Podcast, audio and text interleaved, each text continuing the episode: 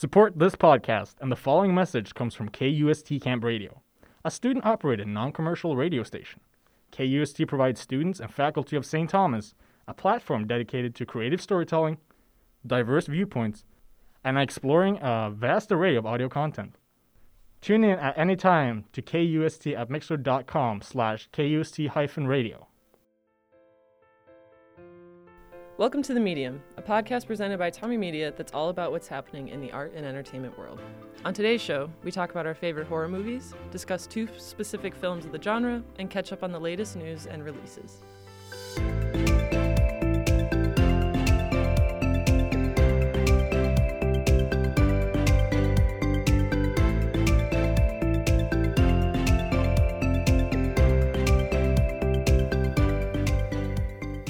Welcome back to the Medium, everybody. Song and I are here for our Halloween episode. Yes.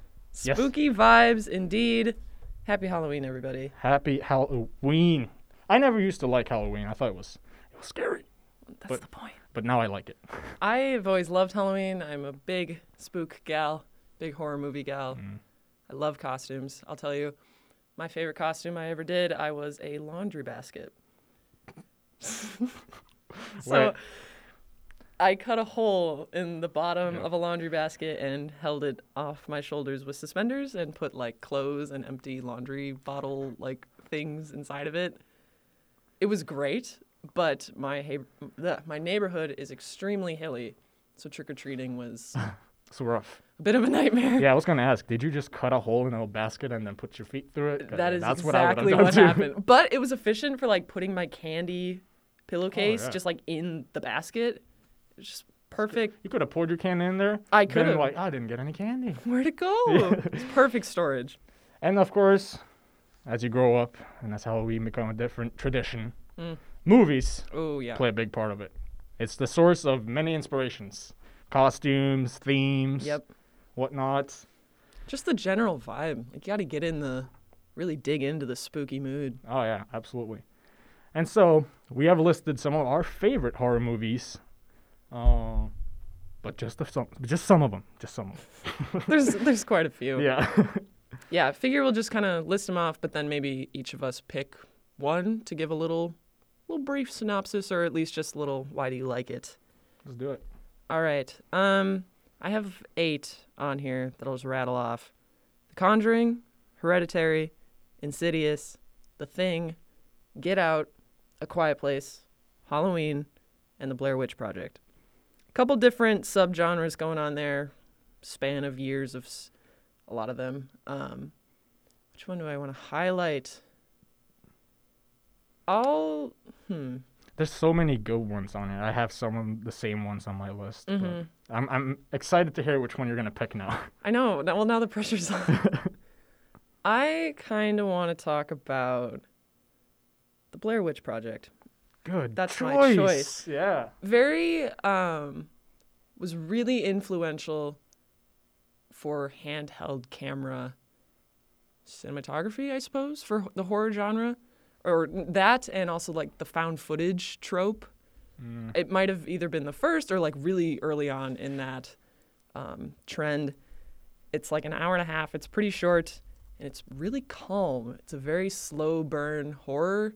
I hesitate to even call it true horror because majority of it is not. It's just these three kids going to the woods looking for the Blair Witch, and they find like some clues here and there. There's some like susen- suspenseful things, but it's just them like arguing and like being friends and like being dumb teenagers, dumb young adults kind of vibe. Hmm. But then it leads up to the end, which I'm not going to spoil. The two movies we highlight later on, spoil- spoiler alert for those, but for these we'll keep it pretty Mhm. pretty chill. But yeah, the end, the last like five minutes makes the whole like, what are we doing watching this worth it? Because it, it's so slow and you're like, why are they just arguing about a map for 60% of the movie? But then the end is just kind of mind blowing. Yeah, uh, I haven't seen too much of it. I've seen like snippets every now and then, but from my understanding, like you're talking about this found footage trope and this handheld revolution of in movies. Mm-hmm.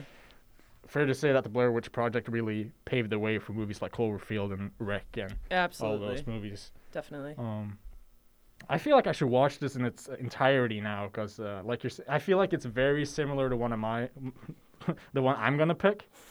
Um, so yeah, I'll get to that when I get to that. Yeah, no, definitely watch it. Um, I don't know if it's on any streaming services, but I have it on DVD. So dedicated, dedicated. Yeah. All right, go ahead with your picks. All right, so this is my list. I have Hereditary, Woo. The Woman in Black, Alien from 1979, Classic. uh, It, the most rec- recent release, uh, the first one that is, Get Out, A Quiet Place, and I have Sweeney Todd, Demon Barber of Fleet Street. Epic. So fun. Literally great. Gotta, I feel like. Love a good musical thrown on there. Plus, you know, it's Johnny Depp. How can you not throw a and Johnny Helena Depp? Bonham Carter. Yeah, Love her. true. Who directed Sweeney Todd? What's that? If this It's is, uh don't tell me. Um who does. this does is who I think it is. it it is. is. I think it is. Who Oh no. Oh, I'm so Yeah. annoyed. Is it the guy that does Tom Hooper? No, No. that's Les Mis. Who am I thinking of? It's the one and only Tim Burton. Yes, okay. I was like, it starts with a T, ends with an M. then Those three is like the holy trinity of uh of uh freaking wacky. yeah, actually. Sorry, Tom Hooper. I didn't. Not you, Tim So, yeah. Burton. Um, wow. As I read through that list, I'm kind of getting a little like because all these movies are really good. Mm-hmm. Um, so picking one of them is tough. I'm gonna do the process of elimination here. All right, all right. So Lead me through it. Let's go. yes. Uh, so Alien from 1979, Great. fantastic movie. Uh, started my whole love for this Alien versus Predator series Mm. that I've shared with one of my closest friends. Mhm. Uh, but that one's out. We're Sorry, doing that Alien. Yeah, we're doing top three here now. Honorable mentions. On second place, I'm doing Hereditary. I could talk about that movie Fantastic. for movie. eight hours. Yeah. It Just the amount of shock value that movie has the first time you see it, mhm, it just justifies watching it another eight times. easily. Like it's so good. well, and it's so immersive too. Mhm. They don't stop to explain anything. It's like you're in this just as much as that family Yeah. is. And then I went for The Woman in Black. Classic. Yeah. So if you haven't seen The Woman in Black, it stars uh, Daniel Radcliffe, and if you haven't seen anything since Harry since Potter. every anything since Harry Potter, this one is gonna shock you. Yeah. So he travels out to this uh, mansion in like the middle of nowhere. It's like a swamp almost because he gets stuck there many times. But the reason I'm picking this movie is because it goes beyond the borders of normal like scary movies. So it has jump scares and everything like that, but it's the way these jump scares are introduced and just executed that makes it so great. Because it's a slow movie. It's long, it's methodical, and the fact that you have to sit there and wait and you're watching this story unfold and then all of a sudden boom they hit you with something and you're just like, what? Hmm and then like Yeah, the it really game's a f- builds. yeah. And i think this is a, a reoccurring theme for a lot of these um, movies that we're talking about. Uh, but woman in black is definitely my go-to if you're going to watch anything this Mhm. season. It's got good vibes, and Song and I were talking a little bit before we started recording. It's got an odd, like, emotional component to Mm-hmm. it, not only for Daniel Radcliffe's character, but um, for the whole village for like the whole village, the woman's specific like Mhm. character development. Just Again, that the- ending that just just like, oh my gosh, what is Yeah. going on? just the way the whole story and plot line is introduced to you too and like how it develops with you as a viewer following it it's very i don't know it's Mhm. different from what other movies would do hmm and that's what i think makes it so great it's out, this outside the box thinking Yeah. Don't watch the second one, but same with Blair Witch Project. Don't watch the second one. and if you ever have a chance to see like a theater uh, edition of the woman in black go see it because it's probably going to be really good too i think this is just a testament to story always wins good Mm. story always wins hmm For sure. Well, we're going to move on. We've selected two specific horror movies to kind of dive into. Again, spoiler alert, I'm not sure how in depth we'll get on the plot, but in case, just so you know. Um, and those two are Audition, it's a Japanese movie from 1999, and A Nightmare on Elm Street from 1984. Now, the subgenres of these are a little different. Nightmare on Elm Street was in that classic slasher era. Um, Audition, I think it's considered horror. I would say more thriller vibes. Yeah, definitely not a not a pure horror film, but it Right. goes under the genre of Japanese horror. Mm-hmm. But I agree, with it's more of like a gory thriller, Mm-hmm. something like that. Like Yeah. it's uh not as intense as what you would think of the traditional term surrounding the horror. Horror, right. So So I figure let's start with audition. Mhm. Um, I had never seen it before until obviously preparing for this episode, but you have. Do you want to give a little rundown of yeah, what definitely. happens, I suppose, or like what the premise is? Yeah, so the whole premise of the movie, this is again directed by Takashi uh, Miike in 1999 and is based on the book by uh, Ryu Murakami uh, from 1997. And it's basically about a man who loses his wife and is uh, determined to find a new wife for him and his son. Now, this man is a, his name is uh, Aoyama, and he is the director of a TV, no, a production uh, He's like office. they don't explicitly say what he's like kind of on the production side, Mhm. but usually isn't directly involved with the production. Like he kind of yeah, like the head of some company. regardless, if I were to go out and try and find a future wife, I would probably go to a bar. But uh, in the case of Aoyama, he decides to set up a fake audition Yikes. where he will interview these women and uh, basically uh, lead them on until he finds a uh, acceptable suitor. It's like The Bachelor, but with cheat codes. It's so uncomfortable. Yes. I was so uncomfy the entire time. Uh, and so this the movie then goes on to be this uh, uh, storyline about Aoyama and this woman called uh, Asami.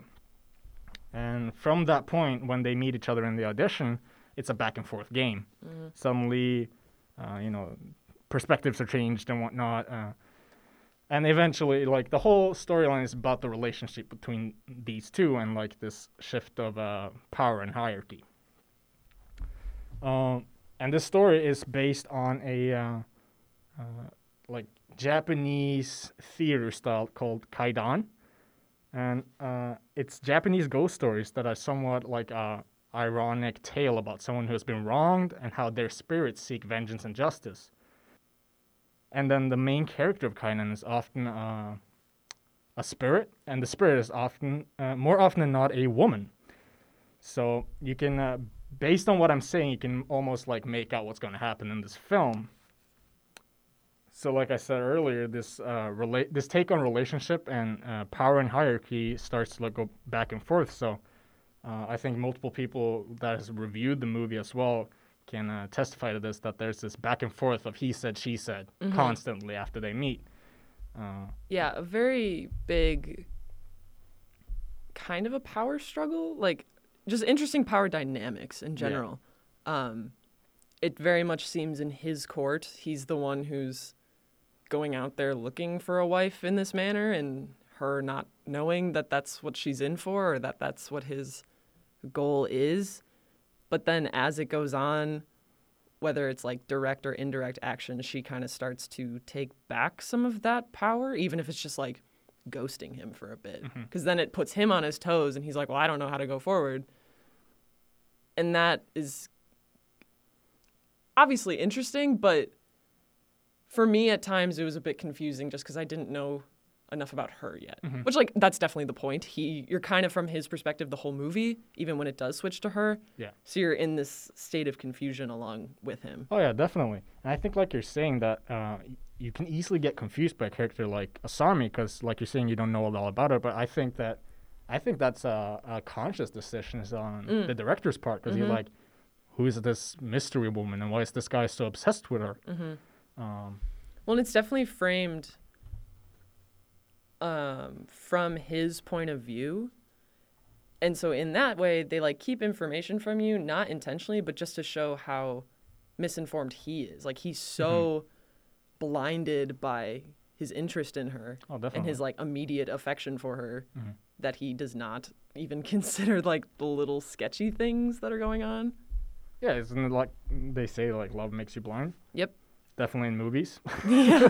Maybe more so than normal. Yeah. Um, and you bring up an interesting point because it's uh, we're talking about Asami as a character in this world, her position in this world that Miike has uh, created. hmm Um, and you can see all these different people that interact with Asami, especially I think it's the old man in the wheelchair. That's where you really Mm. get the most information about Asami as It's possible. dance teacher, I believe. Yeah, like her former dance Yeah, teacher. Yeah, like instructor or something. Yeah. Yeah. And so at this point in the movie, now we're starting to like uh, move towards the end here because there's a this like I said, it's a slow movie, and so there's a part in the middle there that's just really like you got trudged through it to Mhm. get to this, uh, the end of this like arc. And so we we learned that Asami has this dance teacher, and he's been like inflicting a lot of violence on her, uh, both physical and sexual and mental and we then learn that sh- uh, Asami is now I don't know, I would say she's kind of confused. No, not confused, but she's there's this uh, intersection between what is love and what is like pain, Yeah. which I think that she again then uh, puts on whoever she meets next to, which is uh, this discrete change of power that is uh, very prevalent in the film. Yeah. I think the relationship between love and pain was probably the main thing I got out of it, but for both characters at the same Oh, yeah. time. Because, like, we start off with Oyama, he just lost his wife, Mm-hmm. which emotionally is a painful thing, but he still loves her. And, like, he kind of is conflicted the whole movie with, like, still loving and being faithful to his wife, even though she's dead. And he, like, has some, like, self inflicted emotional pain because of that Mhm. he won't allow himself to move forward with anybody. It's been like seven years because he still loves and misses her. Like totally understandable. That Mhm. was your wife. You expected to have a life with. Um, but then on Asami's side, that like all of her strong connections from her childhood, whether it was her family, like her mom, her uncle, or her aunt, her dance teacher, all of those had some form of abuse Mhm. tied to it. And when that's present from like your development years, you can't sift through that. Like that, they're very much tied together, even if you know they shouldn't be or whatever. So, in how she expresses love, or what she thinks is love, with Oyama, is seems entirely messed up or like crazy to the common viewer that hasn't been in that situation before. It kind of feels like an unmovable object meets Mm. an unstoppable force. Yeah. And they're just like, whoops. Mm-hmm. Mm-hmm. And so this uh, the relatively complicated relationship continues to develop, and now we're reaching the apex moment of the film. Where it goes bonkers. It gets crazy, people. Zero to a hundred exponentially. And this is def- this is what I'm talking about. It's so slow, all up until those like last 15 minutes. Like you could think it's honestly just like a drama movie, Yeah. and then it's not. It is just a horrifying display of slasher uh, energy. like torture, basically. Basically, torture. I think um, It's like a mild version of Saw. I'm trying to figure out which part of that scene to describe, and every single one of them are equally as bad. Basically, he gets drugged through his Mm-hmm. drink, and then he's paralyzed, and then she like an extreme version of acupuncture takes place, Yeah. and then she like saws his foot off. Yeah. That's it. Aoyama gets a needle in the eye and then gets his foot cut Oh, off. yeah. Yeah. it's bad. It's as bad as it sounds. And if that's not it, if that's if not that's enough.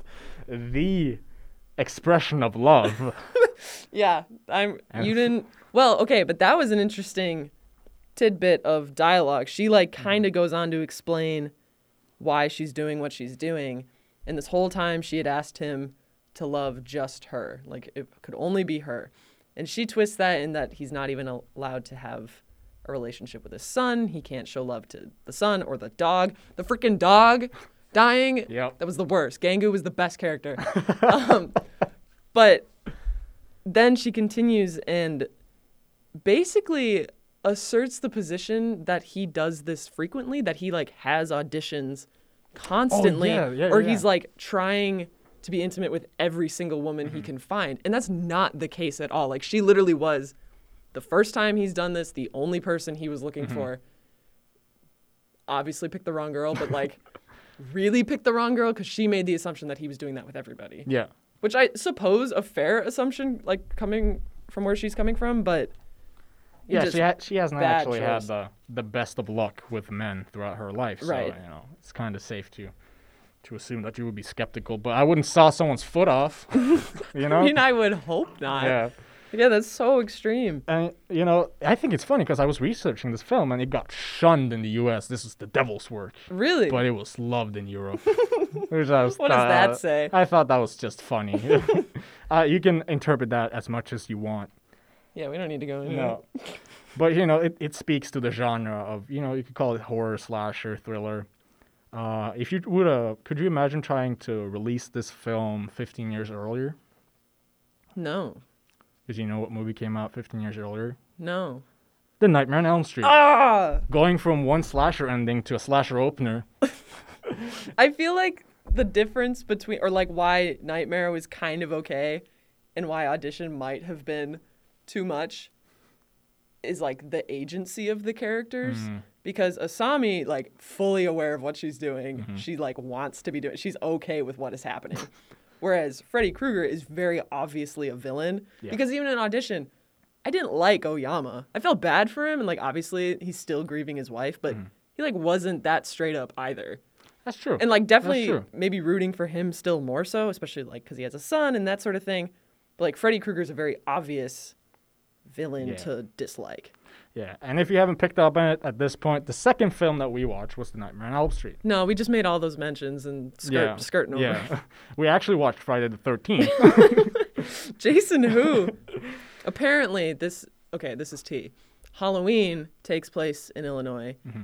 and Friday the 13th takes place in Illinois, supposedly at the camp 20 minutes from where I grew up. no way. Camp Crystal Lake Oh. is right by my house. So Illinois, we've got corn and slasher villains. yeah. and I wouldn't want anything different. Perfect. So this was written and directed by Wes Cravens. It's a supernatural slasher film, and it features our, or at least my favorite Halloween villain, Ooh, that's Freddy Freddy. Krueger. Yeah. Hmm. Which one would you pick? So I had listed a couple like Jason, Pinhead, Chucky, Michael Myers. I think it would be between Freddy Krueger and Michael Myers. Mm. I kind of like Michael Myers though. I get that.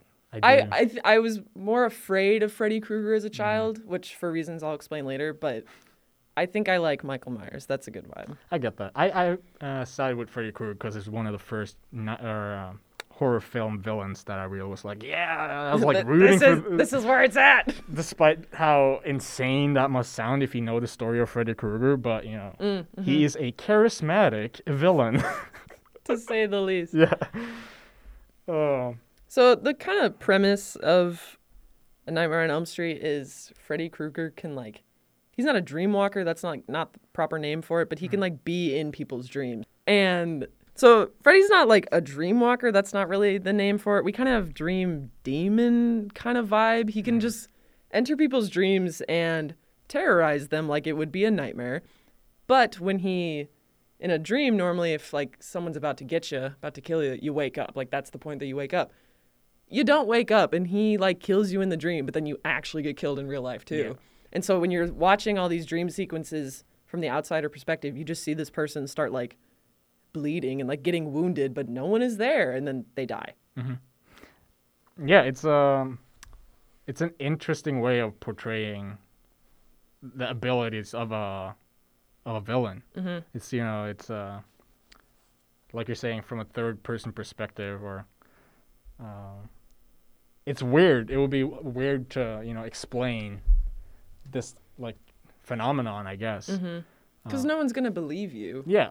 Like, oh, this guy in my dream is trying to kill me. Be like, yeah, same. Have that dream every other week. Like, Well, uh, that's basically the whole um, plot line for Glen, isn't it? Is that he doesn't believe in what uh, Nancy and uh, mm. and Tina is saying, Mm-hmm. and all of a sudden, he, yeah, is that that's Johnny Depp, right? that is Johnny and Depp. it gets like exploded out of his bed. yep, He's wearing the crop top and then just Yeah. sinks in and yeah, it's insane. But we'll get to that. well, yeah, we'll get there. Um, but just real the reason I was so afraid of Freddy as a kid, and even now, not that I'm afraid of him, but this is a reoccurring thing for me. I have very vivid dreams that I remember, and I have dreams very frequently that I remember, especially as a kid, I would like wake up and the first thing I would do would be tell my family like what dream I had last night. And I've never been able to like lucid dream, but like close-ish, I guess.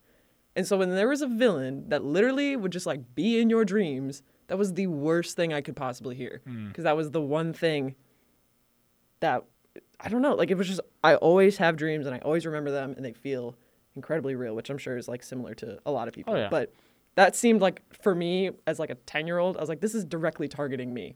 I will die tonight because I watched Freddy Krueger. Yeah. No, I get that. If uh, I'd probably react the same way if I was a kid and someone said, "Hey, Hey, by the way, your Dreamwalker, dreams, Dream Demon." they will lead you to your death. Yeah. So we we jotted on a question here. I think this is a great question. Do you th- think we still have classic horror villains? Mm. Well, that would entail do we still have classic horror films being made? Mm. That's okay. I think something to note about the villains we listed, like Jason, Michael Myers, that they're all one subgenre of horror. That's Most true. of them are all slasher. Mm-hmm. Slasher films aren't really a thing right now, not in like not broadly speaking. And I do think we have like modern classics being made. Like I would argue Hereditary is a modern classic, mm-hmm. potentially Get Out, not quite horror but still suspense thriller vibe. Mm-hmm. The Conjuring I think is a modern classic. Um, some of the other ones you had on your list. But all of those don't necessarily have like They don't have character yeah. villain. They don't have that physical enemy Mm-hmm. that like slow paces to you. That's like Right. Like get you. Hereditary and The Conjuring have like a demon, like a supernatural Mm-hmm. entity, and like demons and like that sort of thing has been really popular in the past 20 years for horror. But like, yeah, everyone's freaked out about demons and general evil. Like that's Yeah. scary. Get out. It's just like racism. Yeah, that's scary. Yeah. like it's not a singular character to Mm-hmm. project fear onto. I feel like it's become more and more popular to leave this trope of having this physical villain Mm-hmm. to going more of this final destination route where the idea of death itself is the villain. Mm, mm-hmm. Just the mortality of life is the villain, you know? We are not immortal. Yeah. In case you didn't know. Um, so, do we still have classical horror villains? Mm. It's debatable. Show me a movie that you would cla- classify as a classic horror film. Mm-hmm. Sure. Then you have a classic horror villain. Yeah, perhaps. Like, I, yeah, I don't know. I, I feel like nowadays it would be very case by case. Mm-hmm. It's like you said, more abstract villains, or at least just typical villains than Mm-hmm. anything. Yeah. And so this leads us back to our boy Freddy Krueger. Now, in the beginning of this segment, I said that if that Freddy Krueger is one of my favorite villains, and uh, it's a bold statement to make because if you know Freddy Krueger, he his background stems from being a pedo- child pedophile or a pedophile child molester turned dream demon. Yikes! Yeah. Don't And- you just love that being your favorite Well, he's the worst of them. so uh, that's the way to classify uh, Villainous, villains. sure. Then there you go. It's not that I'm walking around advocating his uh, background. Uh, I'm just saying that it's they play with it very well in the film, and they Mm-hmm. make these subtle, like Wes Craven's put in these subtle details, like just the attitude of Freddy when he's speaking to someone, the way he like does this little tongue flick. That's just the most disgusting thing Ugh, ever. Yeah, it's creepy. And the fact that he like licks the mouth of Nancy when in a phone call, that's just It's so weird. it's so gross, but it plays so well into the slasher theme and Mm-hmm. the whole idea behind Freddy Krueger being this extroverted uh, dream demon. I do have to point out, I don't particularly. I'm back on the villain question. Um, I don't particularly care for Pennywise as a character, but I love Tim Curry playing Pennywise in the original It adaptation. That that. adaptation is not great overall. His performance is spectacular, and it kind of reminds me of how Freddy is portrayed in this one of like having those weird quirks and like having a personality beyond being evil. Tim Curry does the same thing with Pennywise. He like makes jokes and he he's still obviously the villain and he's still obviously scary, but he just adds that extra element. And granted, it's funny, whereas with Freddy Krueger it's disturbing, but it still is that little bit beyond just like, oh, they're just evil and scary. Yeah, it's uh yeah, it's like you're saying, it's giving the character more character. Mm-hmm. It's uh, yeah, making them more memorable. Cause like, And maybe that's where the like iconic villain thing yeah, really stands is these characters have something beyond just that they're the villain. the villain. Yeah. So yeah, like, just digressing. like Jason, Tangents beyond Jason is cool, cause he like he just walks. Like Right. you know he's coming. Right. But it's not as cool when you put Michael Myers next to him. Mm. And that brings up the question who are you going to put next to Freddy Krueger that has the same criteria? Mm. And that's why I think he's a great character. Sure. Sure. Because it's very much, it's more difficult. It's not impossible, but it's more difficult to compare Krueger to any other slasher villain. I'd agree with that. Yeah. He doesn't seem like just human. Like he like obviously he's in dreams. He has more of a supernatural element, Yeah. but he, yeah, he's just a little more defined Oh, yeah. as a character. Yeah. And he's portrayed very well by uh, Robert Englund. Mm, definitely.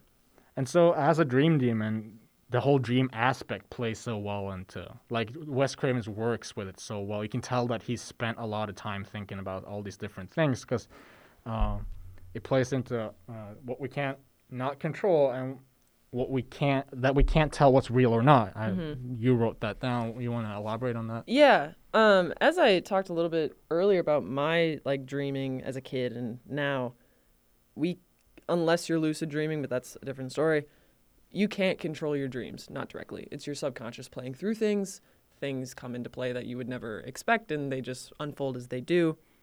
And but sometimes dreams feel really real, and you can't tell that you're dreaming until you wake up, and you're like, "Whoa, mm-hmm. that was a dream. Like that felt real to me."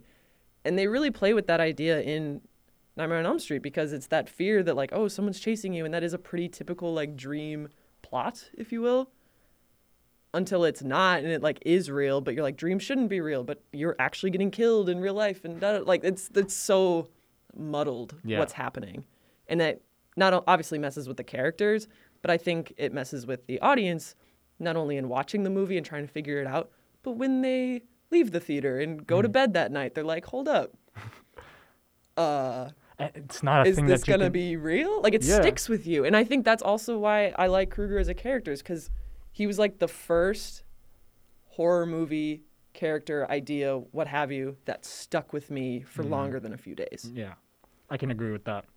And it's like you're saying, this is not a thing that you can like check under the bed for, in the closet for. right It's right in your head. you can't install adt to stop michael myers from walking in your Yeah, house like exactly. that doesn't that doesn't exist for your freaking dreams That's true.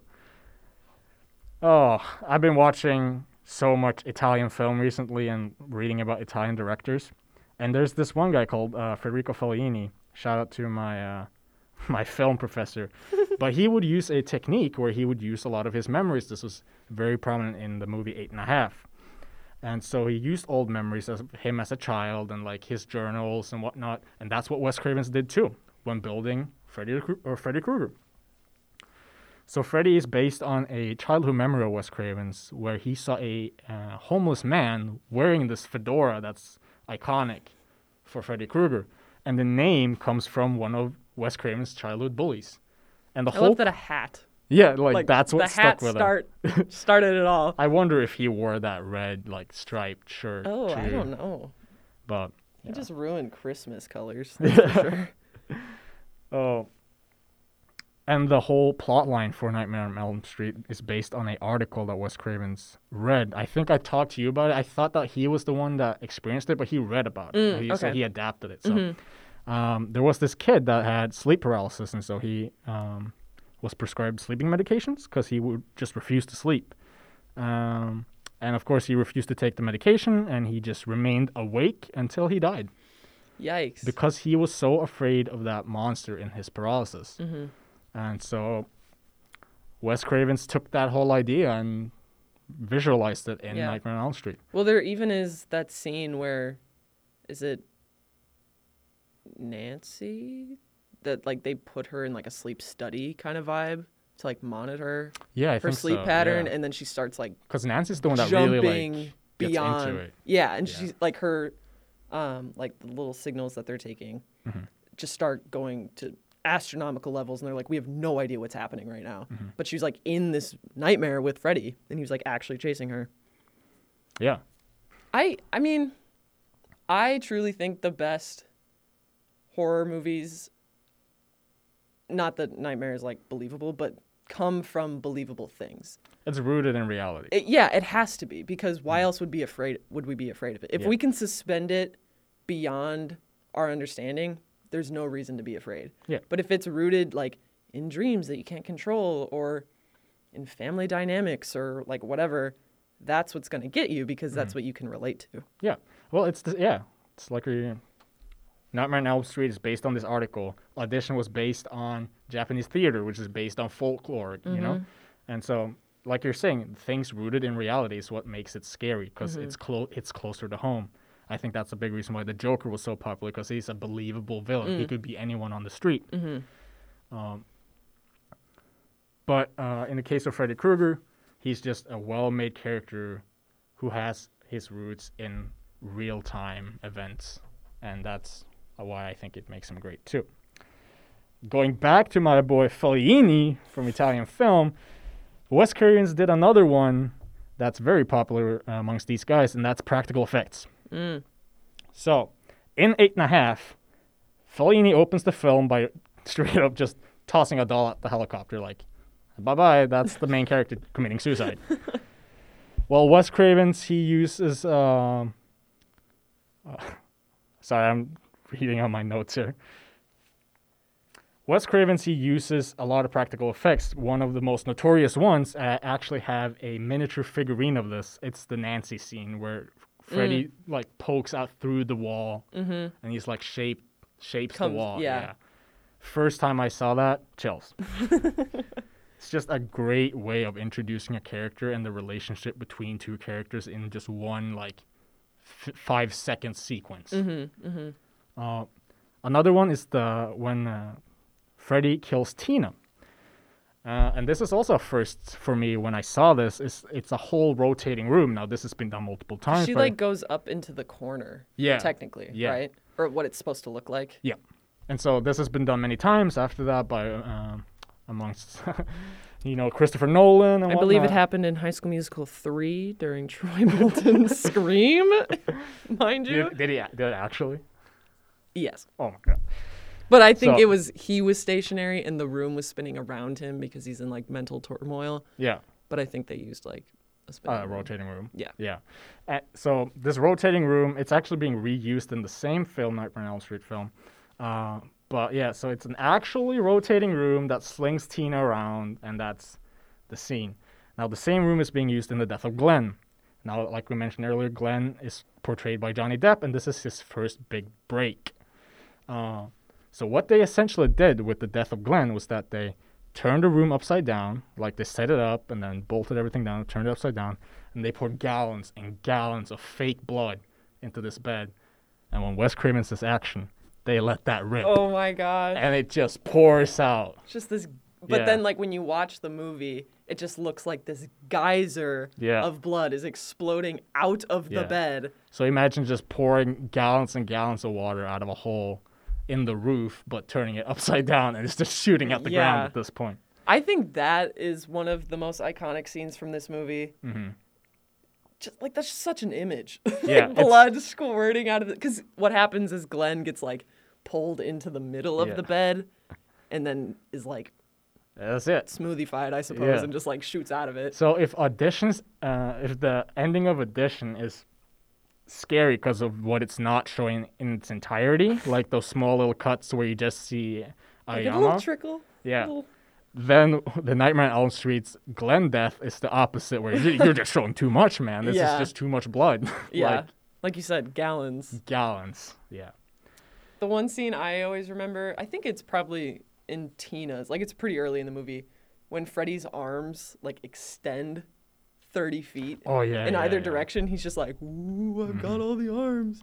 That was really cool. But then the one scene I can't stand is right at the end when the mom gets like yanked through the window. It's like a Barbie doll getting pulled through the window. And again, like practical effects, Mm-hmm. 1984. I get it. But that last moment when he pulls the mom through the door, now we can start talking about is it a dream or not. E- yes, exactly. then like, "Ugh, what's real? I don't know. So Because all of her friends are like alive again. yeah, it's weird. It- it's yeah. uh, it's like a Shutter Island type ending where you're Mm. just like, uh, I think this is what happened, but I'm not gonna say anything. But I'm sure. not sure. Yeah. Regardless, it's a great movie. It's my favorite movie of the Elm Street series, mostly because I just have beef with every other movie. I was like, I don't even think I've seen the others. I'm too I have- scared to. I bought the box set to watch with my friends back home, Mhm. and we got to the last movie, and I just go, "What a terrible way to end such a great series." And I'll clarify, I'm not scared to watch them for like fear reasons. I'm scared to watch them because I don't think they're going to be good and I don't want to be disappointed. Yes, yes. I feel like we've talked about this so many times. Yeah. Yeah. Okay, well, So what's the latest, Maddie? What's the latest? I don't know. We're going to find out. Um I'll start off with this because I adore it, but Harry Styles released a new music video. Um it's I believe the fifth single release for the album. It's called Golden. There's like no plot to the video whatsoever, but it's just such happy, immaculate vibes. He's just running. I don't know where he's running to, but he's just running. And then he's got that like blue green coat on. He's got this immaculate outfit, but then he's like dirty sneakers on. And it's just it's it's wholesome fun. It's just so cute. I like well I like some of the music videos from that album better than this one, but I'm not mad. Like it it just radiates I'll, uh, joy. I'll definitely check out that music video. I've been on the music video train for a while, and I also like the artist that Harry Styles is becoming. Uh, I'm a fan. Would agree. Yeah. 100%. I am also uh, very ready for to see him in the next Christopher Nolan movie.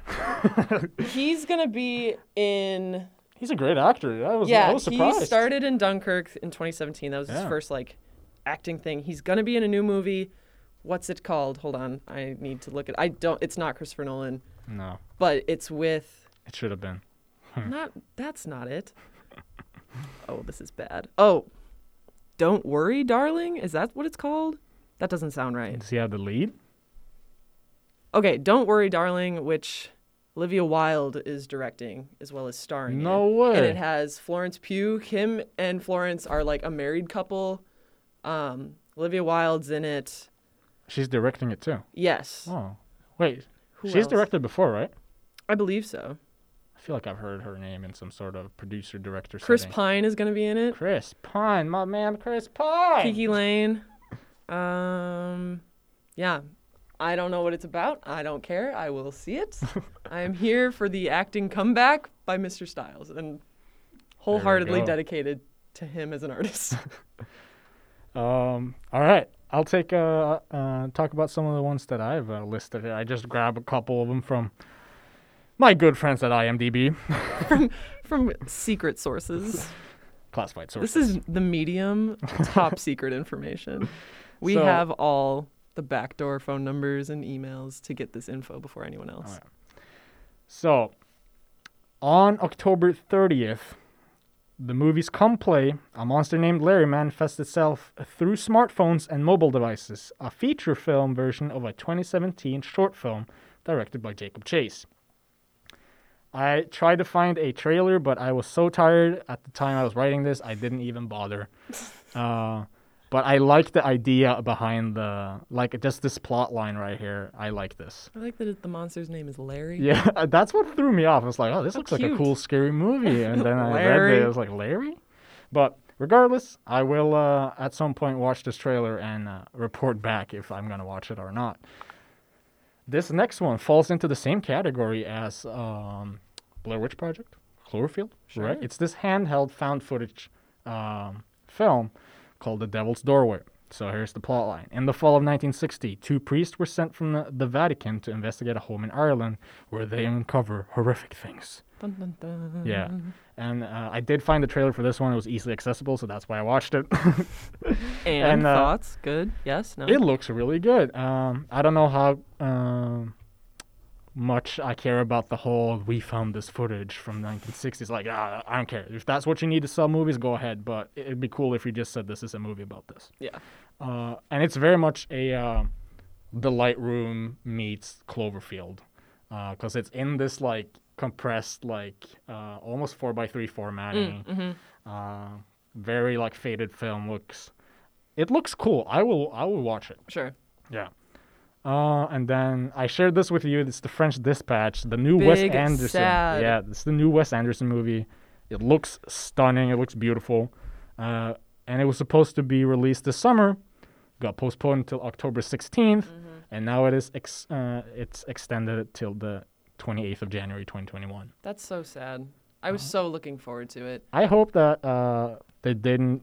I hope that they had the opportunity to go back from what they call picture lock and like maybe they can work on it even more. Mm, mhm. So like, are we going to see an even better movie? version.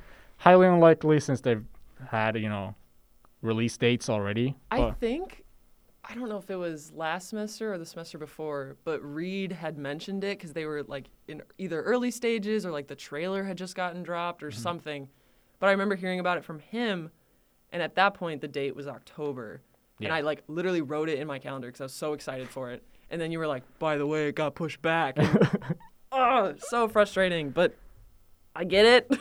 I'm not Yeah. happy about it. so there's that. So we just Um, have to wait patiently. Like upset, but patiently. Yeah. Yeah. It's fine. Hey, they could have canceled the whole movie. I mean, I'm really glad they didn't. Yeah. I Uh, have another one for okay. you. Matthew McConaughey. I don't know what y'all's opinions are. I have tea about Matthew McConaughey, but anyway, he released a memoir type book called Green Lights. And basically what he did is he took all of his old like journals and notebooks and diaries and just like went into the desert. He would go for like 12 days at a time, he'd come back, check on home, and then he'd go again. And he just kept doing these like weird solo expeditions where he'd just take all of his work or not work, his like diaries, and sort through them and collect stories from them and prayers and wisdom and all that. And he just compiled it into this book that's kind of a memoir, kind of a, I don't know, you should do this with life sort of thing. Um, and yeah, he wrote a book, which is kind of cool. That's kind of cool. Yeah. And I learned about it because he was on Hot Ones, which Oh. is a YouTube interview show where they just eat spicy wings and answer questions, and they get like hotter and hotter as you go along. Which I wanted to mention just because like they still have episodes coming out. They're just doing it over Zoom, which I would love to have to be a guest and like prepare your own wings. That seems so funny to me. You think they send a whole sauce kit? They did because Matthew McConaughey had every single Wow. bottle sitting in front of it. Um, but that's just a really fun show, so check that out Yeah, watch that in the meantime. Uh, in other news, just some quick music-related news. Bruce Springsteen released the "Letter to You." Gorillaz li- released "Song Machine" season one, and Major Lazer has released "Music Is a Weapon," all getting fairly good reviews, and uh, they're out on I think mostly all platforms. And now, Matt, are you ready? No. This is a good one. Oh no. Oh, have I been excited about this one? Oh yeah, yeah. I love this man. Oh my lord. Sacha Baron Cohen releases Borat, the subsequent movie film, and I have watched it twice Oh since release last Friday. It is wonderful, and it is as cringeworthy as the first one, Of and I laughed the whole way through. Woo! There is some tea in this film. Our coworker May says that she's worried for his life. She thinks he's gonna get like killed because of this movie. Oh yeah. Oh, I don't know what is what what they do with Sacha Baron Cohen, but the fact that he survived the first film, that astonishes me already, and the fact that he went out and he had the nerve to make a second one, and the people he talked to, the people that he like surrounds himself with in this film, are just beautiful people. Some not, but most of them oh they're just unique characters, and it's worth every minute of viewing time. Oh my god. I think I might just go home and watch it one he's more time. I'm gonna give it a third watch. no, but there's some. Uh, this is really the the uh, just uh, I guess summary of what Sacha Baron Cohen has been doing the last couple years since the first release of Borat, because he's done This Is America and all these Mhm. shows, and it is just wild. I can't help it. So. Borat, the subsequent movie film, if you like the first one, you're probably going to like this one. It's worth the watch if you haven't even seen. If you haven't seen any of them, hit me up and I'll make sure that you watch both of them. I just I love it so much. I even have my Borat sticker on my computer. I was gonna comment on that. I was like, I'm pretty sure you have a sticker. yeah. So great film. Make sure you watch that. Glad you love it. That's good. um, the last thing I'm gonna give to y'all is apparently the Bachelorette changed leads. Well, so like not today, like it happened a few months ago. In Oh, okay. the latest episode, it's like episode three. This whole thing, Clare was supposed to be the oldest Bachelorette ever, and it was cool, and they had to push the whole season back because of COVID. Mm-hmm. But you know, leave it to ABC. You Got to get So- that moneymaker. So there's there's no season running right now. Well, it's airing right now. Okay, So they airing right filmed it. Yeah, they like had all the guys quarantined for two weeks and like Mm-hmm. make sure they were negative for a few weeks, so that way they could all live together safely. And like if they're all just sequestered at the mansion, I guess they're all gonna be fine. So It's a pod. So yeah, they so they like made sure that took place, and then I haven't watched the episode, but I guess there was kind of this like not revolt, but she was really digging this one guy and was like, "I'm in love with him already," and all the guys are like, "Well, what the heck are we here for?" And so she's gone. She's not the Bachelorette anymore, and they Oh. brought in Tayshia, who was kind of a fan favorite from her when she was a contestant and she was on Bachelor in Paradise for a season, and everyone loves her, and we thought she was gonna be the Bachelorette to begin with. Hmm. So now she's there. And I don't know if they're gonna like bring back the guys that like already got sent home or if she's just gonna like start with who's left, but super weird. that is weird. You, Yikes. like you think if you were a producer on the show, you'd like have a contingency plan if something like that happened? I I don't know. And like these poor dudes took all this time out yeah. to like quarantine Wow. and then for her to be like, I'm dipping. But also like if he's the one, sure. yeah. That, That's like, the point, not- I guess. Not, not knocking that. I just think the whole scenario is funny. I mean, The Bachelor is funny. Like the whole show is still plugging along. Like I thought we were we were past that. Like it's Yeah. 2020. You'd think we would have realized this ain't it. Like it's not working. It's not like nice to people, Yeah. but people keep signing up and people clearly keep watching it. So it's just a staple at this point. It's like America's Yeah. Got Talent, you know? It's, oh uh, yeah. Well, Pe- again, like if people keep applying and they keep getting viewership, People's going to watch. Eh, what, what's stopping them? I Yeah. That's all I had. I don't know. It seemed. I probably will still watch The Bachelorette and like catch up on it, but like out of spite more so, Mm, and just like because I want to know what's going on. yeah. I'm I'm the one that's like I don't want to be involved in drama, but like tell me the tea. Let me a, know. Let's get a written report here going. It's a critical. I need a book report. Yeah, What happened to Clare? critical discourse of the Bachelorette. That's what I live for. Well, I will tell you, couple semesters ago, I had to do a research paper for a communications class. It was 20 pages long, and it was partly on Bachelor in Paradise, and then Wow. another dating show on MTV. So, not saying I'm a fan, but I did spend a whole semester writing a paper about it. So, Wonderful. Well, now that we've disclosed the curriculum of the uni- University of St. Thomas, then I'm can educated. Think this is a good note to end it on. I would agree. Yes. Thank you, everyone, for joining us. Thank you, everyone, for listening to our uh, incoherent rambling. Big spooky vibes going out to all y'all. Stay safe Stay heal- healthy. Stay healthy. and uh, stay classy. Yeah, we'll see you next time.